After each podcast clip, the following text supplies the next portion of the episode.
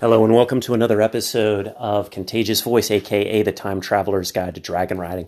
I'm your host, Jason Morris, and coming to you today with another episode. So, the last time I talked to you, I told you the the uh, I'll say the rather embarrassing low of my life. I think that probably was, if not the lowest, one of the lowest points in my life, and that was being being saved from from essentially suicide by a starving ferret of all things. Uh, now I find it kind of comical, and in fact, after I had that that rather absurd pattern interrupt, I, I could only laugh at how how goofy the whole thing was. In that, uh, you know, I had just allowed myself to sink into despondency over things not going my way. Essentially, you know, boo hoo, it didn't work out. But you know, when I got my perspective right, I realized that I had learned some spectacular skills that I never would have learned any other way in such a bizarre set of circumstances that it just seemed like it was it was something that was predestined to happen. And I'm not really sure whether or not I believe in destiny or anything like that, other than that if you just leave yourself open for opportunity and uh, say yes to things that come your way, you'll be surprised at how often stuff works out in your favor. So, what I needed to do and what I decided to do was figure out how to make everything work in my favor. And what had happened, the positive that had come out of that entire thing, is I had actually gained a really unique item for my resume. Not many people my age could say that they had been a public speaker uh, or a recruiter or anything along those lines. Uh, and the other thing is, is I realized I actually had some some kind of natural ability. I don't know necessarily of closing, but engaging people in a uh, in a relationship through means other than uh, you know in a party or something like that. It still wasn't the best in social situations, but if you put me in front of the room where there was kind of this uh, authority role that I was playing. I was very good at it. And uh, also being on the phone where there was the phone in between me and looking the other person in the eye. So there was never the, the, the feeling of, of physical anxiety that I had felt that had, had uh, been responsible for clamming me up all those years. Uh, but you put me on the phone and I was golden. And I realized that I, you know, I actually had a skill set and that was sales. Uh, it was not something that I ever thought to go into. Uh, it was something that I, I kind of held in, I, I, suppose, disdain.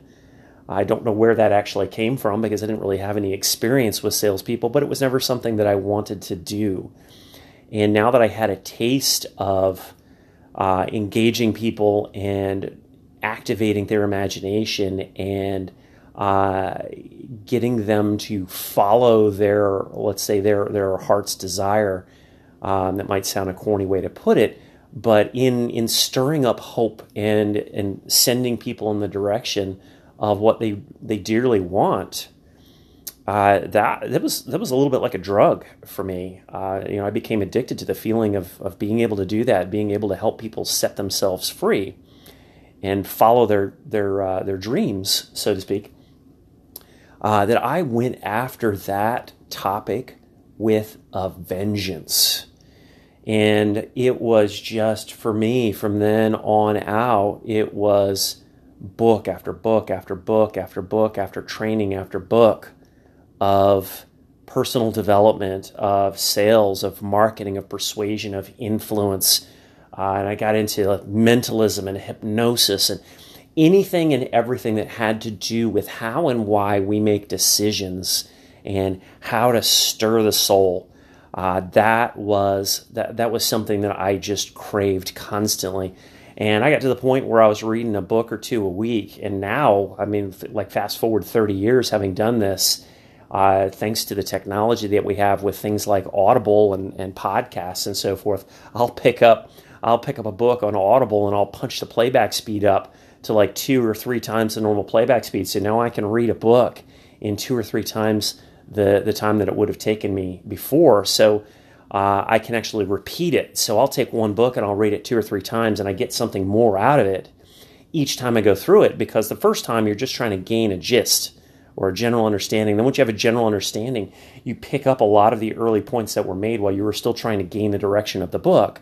Now you understand and you can go back and you can look at it with new eyes, or in my case, listen listen to it with new ears and pick up subtle distinctions and nuances that you know that, that weren't there before. So this was just something that I did, uh, you know, from the age of my early 20s. Now I'm uh, as I'm as I'm recording this, I'm 48 years old, and I've been doing it ever since. So you know, I've been through just hundreds of books on topics like neurolinguistic programming and hypnosis and mentalism and and uh, uh, cognitive psychology and uh, cognitive behavioral therapy. I mean, it, you know, anything you can think of that has to do with the brain and behavior, I've read it. Uh, it so, you know, really just dug deep on this skill set, and with that skill set came access to a career and I started pursuing I started pursuing jobs in sales and marketing, and uh, it, because of this obsession with the topic, in every actually without exception, every situation I came in as a frontline salesperson, and within a matter of months, I ended up running a team every single time. Because I could not only could I sell, but I knew why I could sell. I knew how to sell. Like I knew what the techniques were. And because I was so steeped in this knowledge, I could teach it. And so that was where I got the idea that, you know, hey, one day I would really love to teach this stuff because it's so powerful, not only for, you know, I mean, yeah, you can get a job as a used car salesman and, and, um, and, and make a good living that way if you know the techniques, but if you really think about it, there's very little that we do that doesn't require human a- interaction. And if it requires interaction, it requires influence. Why speak if not to influence the other person to your point of view? And why communicate if not to communicate clearly? Wouldn't it be nice if you can just download your thoughts and beliefs and convictions into another person and have them see and feel as you do? And that, in its essence, is what I teach is how to grab the attention and hold it and then inform in such a way that it's entertaining and it's engaging and it plants the seeds of thoughts that weren't there already and actually changes people's minds. And in changing their minds, it changes their beliefs. And when you change their beliefs, you change the way that they act. And if you change the way they act, you change the shape of their future. Pure and simple. And while it's different for everybody, I believe that we all have our own calling, that special set of skills or gifts that either just fortune or fate or what have you uh, has seen to it that you have. That is my gift. And, you know, to circle back to the title of this podcast, the secondary title, uh, The Time Traveler's Guide to Dragon Riding, for me, when I am completely engrossed and thoroughly engaged and performing that particular service or task or action, whatever you want to call that, and I've lost touch with everything else. And it's just me and the thread of the conversation and the finger on the pulse of the audience and being totally attuned to what other people are thinking and feeling and how they're responding to me so that I can ride the conversation and take it to where it needs to go. And the past and the future don't play into it. And I'm there with every fiber of my being in that moment with total disregard and abandon. For me, that is riding the dragon. And again, everybody has their dragon. Some people are thoroughly engrossed in fixing an engine. Some people ride a horse as if the horse's legs are their own. Some people fly planes as though they are birds. Some people run and some people jump and some people sing and some people play the piano. And some people garden. And they lose themselves where everything else disappears. And it is them performing the task that they feel called to do at the highest possible level with the most possible at, at stake in, in service of the largest number of people. That is when you're perched on the top of the dragon. And I think that's really what this is about is that if you can find clarity and you can find your voice, and more importantly, find the voice that's calling to you, and align with the voice that is calling to you so that the voice that is coming out of you is in sync with the call that you are hearing. So it passes through you. You become a conduit.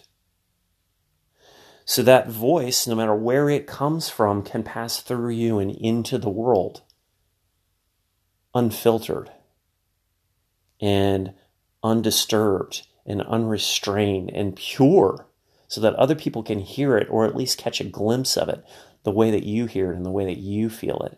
And when you are in the presence of someone riding the dragon, you can tell.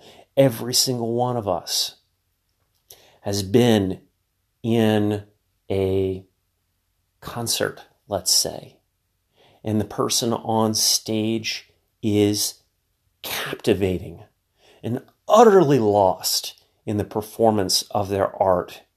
And they just take you with them on a journey to where, as their soul is soaring in song, you soar right along with them. And it brings tears to your eyes because the view from the vantage point at which they see the world is astounding. It's full of sight and sound and color and beauty that you would have never been able to imagine without going on that ride with them. And that's riding the dragon. And there is nothing more beautiful, more joyful than being in the moment and seeing the world from that place. And there's nothing more painful than when you fall. So, the last time I was with you, I talked to you about the first time I rode the dragon and the first time I fell off and it can be an ugly, scary, brutal thing. And some people don't live through it. But because I realized what had happened and I got a taste for it, and I wanted nothing more than to have that feeling again, I became obsessed. And that is where my, I think, I truly got on the path.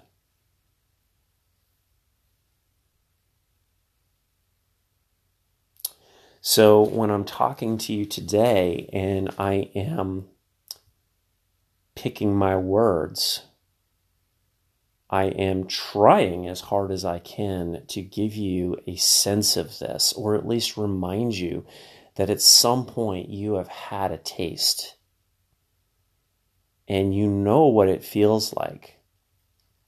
And I truly believe, and I could be wrong, but for me anyway, it feels true that you know that search for happiness that drive that we all have inside of us it starts with that. It starts with being able to listen. Listen so carefully to what your insides are telling you what the the you know that that voice that call is vibrating within you. What is it saying? What is it telling you you should do? And it's not hard to hear if you tune out all the distractions but unfortunately you know all the the uh, the social media and the, the podcasts like you're listening to right now. And the binge watching Netflix and the going to concerts and the video games and the constant distraction that desire to constantly fill your mind with noise uh, at least for me had you know when when I had lost lost touch with the call because I was so wrapped up in all of these other things that were serving to distract me. Because sometimes the voice was telling me things that I didn't want to hear. Sometimes I was sometimes it was pushing me to overcome fears that I had held kind of sacrosanct for, for the longest time. You know, it was telling me I needed to go public speak, but I had I had I, it was telling me I needed to do public speaking, but I had such a, a, a mixed experience that went from the highest of the high to the lowest of the low. That you know, quite honestly, it was something that I was terrified because you know the, I I learned what it feels like when you fall from that far, and then of course you start telling yourself stuff. You know, you start telling yourself things why you can't. You know, you start arguing and negotiating with the voice you know, uh, and and I'll just I, I don't want to get too technical on this one, but there's something called negativity bias that we're born to. It's part of our survival DNA.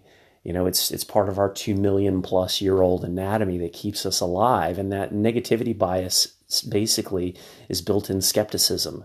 And at the foundation of it, it works like this: if you were on the plains of the Serengeti and you you had been walking for miles and miles and you were tired, and you saw a patch of tall grass that looked nice and cool, and inside the patch of tall grass, there was a big tan rock. And you thought, you know, it would be wonderful to just sit in the shade of that tall grass and sit on the rock. And negativity bias is that thing that tells you, no, better skirt wide of that tall grass, because while that could be a rock, it could also be a, uh, it could also be a lion. And that negativity bias keeps us alive because those of our ancestors who went traipsing off into the tall grass and it was a lion, well, those guys ended up getting eaten. And so their DNA is no longer with us. And we've got the more skeptical of the crowd in our in our ancestry. But for me, I can tell you how insidious that um, you know we'll call it the other voice you know, it's almost it's almost like the old story of having an angel on one shoulder and a devil on the other. You know, the angel is telling you all of the good that you can do, and the devil is telling you the other. You know, it's it's it's whispering in your ear why it won't work and give filling you with doubt. And and so, for example, you know, I had thought for the longest time that I wanted to be a public speaker, right? But then I looked at who was uh, who was successful at public speaking. And this is where the negativity bias is just such a liar, and it's crazy how this goes. So I'm gonna, I'll, I'll, I'll tell you how this works. Um, to all outward appearances, if you looked at me, you would see, you know, I, I'm, I'm, you know, come from a, a, a, a loving middle class family. I grew up in a good home. My parents are still married, even in, even though they're approaching 80 years old. Uh, you know, we went to church. We never wanted for money. Uh, I've always had a strong profession. I am six foot four. I'm in good shape. I have blonde hair. I have blue eyes. You know, like my my facial features are are symmetrical, and and and most people that I know say I'm at, at least above average attraction. Those are all things that people uh, you know, that, that don't have those things, they, they say, oh, well, you know, if only I had this, if only I was taller, if only I was in better shape, if only I had, you know, blue eyes or whatever, if only, if only, if only, I have all of this, the if only stuff. And here's how crazy the negativity bias is, is that when I looked at who was successful at public speaking, it was always either the person who had been burned in a horrible fire, or was born without all their limbs, or was blind, or couldn't speak, or who wrote a book by dictating Morse code through blinking, or any of the just innumerable ways that someone can do an amazing thing and um, uh, surmount, you know, basically insurmountable odds. And so the way I'm thinking about this is who is going to want to listen to me speak? I have all this good stuff. I came from from fortune, basically. Life handed me all of the best that anybody could want. You know, uh, it would be so much easier. Now listen to this and listen to the irony of this. It would be so much easier for me to succeed at public speaking if I was missing a hand, or I had been caught in a wheat thresher, or I had been blinded by lightning or struck by a meteor or, geez, you know, why couldn't I have had just like some incident where there was some second or third degree burns or been abandoned as a child or something like that? You know, it would make it so much easier for me to do public speaking. In the meantime, someone on the other side of the spectrum is, is saying the exact opposite. Oh, I can't pub- I can't be a public speaker because I'm not tall enough or I'm not blonde enough or I'm not, you know, I'm not fit enough or what have you right? It's insidious. It will pick, that voice will pick whatever it is that you are not and use that as the reason why you can't. And it's simply because it prefers the status quo. It knows that you survived yesterday, and its best bet at keeping your DNA alive long enough to propagate is by doing the same thing yesterday or the same t- thing today as you did yesterday to keep you alive. It's not interested in your pleasure. It's interested in keeping you from pain and by way of extension, death. And that means that it's up to you and it's up to me if we want to answer the call that I think is in everyone. If we want to ride the dragon, we have to be willing to let go of all of those nagging voices that tell us that we can't. And we have to climb up on its back, and we have to trust to faith, and grab hold and hold on, kick our heels and take off. And hope that we don't fall and just enjoy the, the ride, knowing that at some point we're going to come down because we always do ah, but the, the negativity bias, it is just, I, I, I mean, I remember, I remember before getting back up in front of people, you know, thinking, my God, who is going to want to talk to me? I don't even have the benefit of being a minority. I mean, how stupid is that? How stupid is that? all of these things that I have, all of the things that people wish for. And those are the reasons that I think I can't. So, what I have come to realize is that no matter who you are, you can, but only if you believe it. No matter what you have, you can, but only if you believe it. No matter what you feel you lack, you can, as long as you believe it. And no matter what you have, if you don't believe it, there is no amount of having that is going to make you believe, and if you don't believe, you can't do. So I choose to believe. And I started to look at all right, well, what do I have? What are people really interested in? And what they're interested in is not necessarily the novelty of the tragic experience. They crave authentic life story. They crave honesty, they tr- crave transparency, they crave knowing that there's someone else out there that, at least for a little while, has felt the way they've felt and see things the way that they've seen things. And I think inside of all of us, because we're all human, we, because because at the the beginning of it all, we come from the same roots and we have these silly things like negativity bias and status quo bias. And so we all share these similar hopes and dreams. And we all engage in the same struggle. And we're at different starting places. And we'll all finish in different places. And we'll all enter and exit the path at different places and have different experiences. But we're familiar with the desire to, to travel that path, to take the journey. And we're so interested in hearing how someone else is doing because if people don't talk about it, we don't know and we feel like we're alone. So when I get on stage, I share my journey for better or for worse.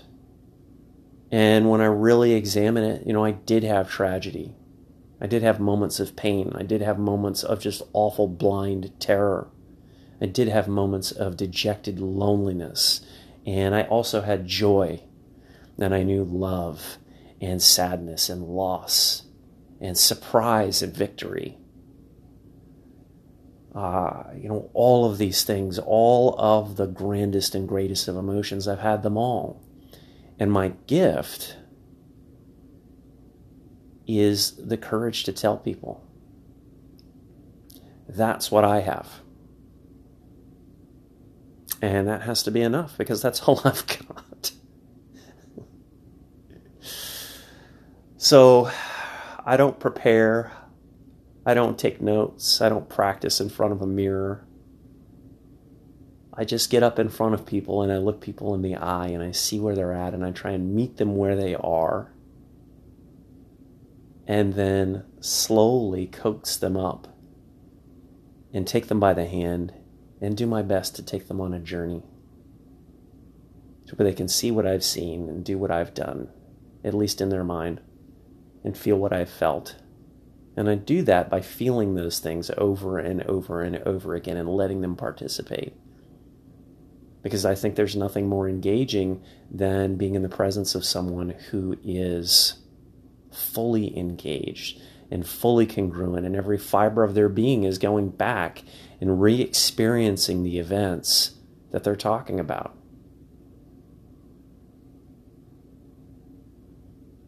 And having the courage to face it over and over and over again and share it. And I can tell you this you know, they always say that a, a burden shared is halved.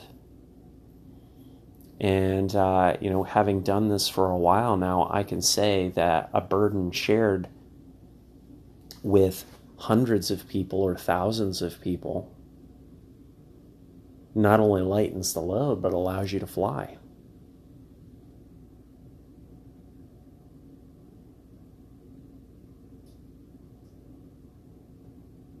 And I think that's where I'll end this episode. I appreciate you listening. As always, I wish you peace, and I wish you passion, and I wish you purpose, and I wish you presence on the path. Thanks for listening, and I'll catch you on the next episode.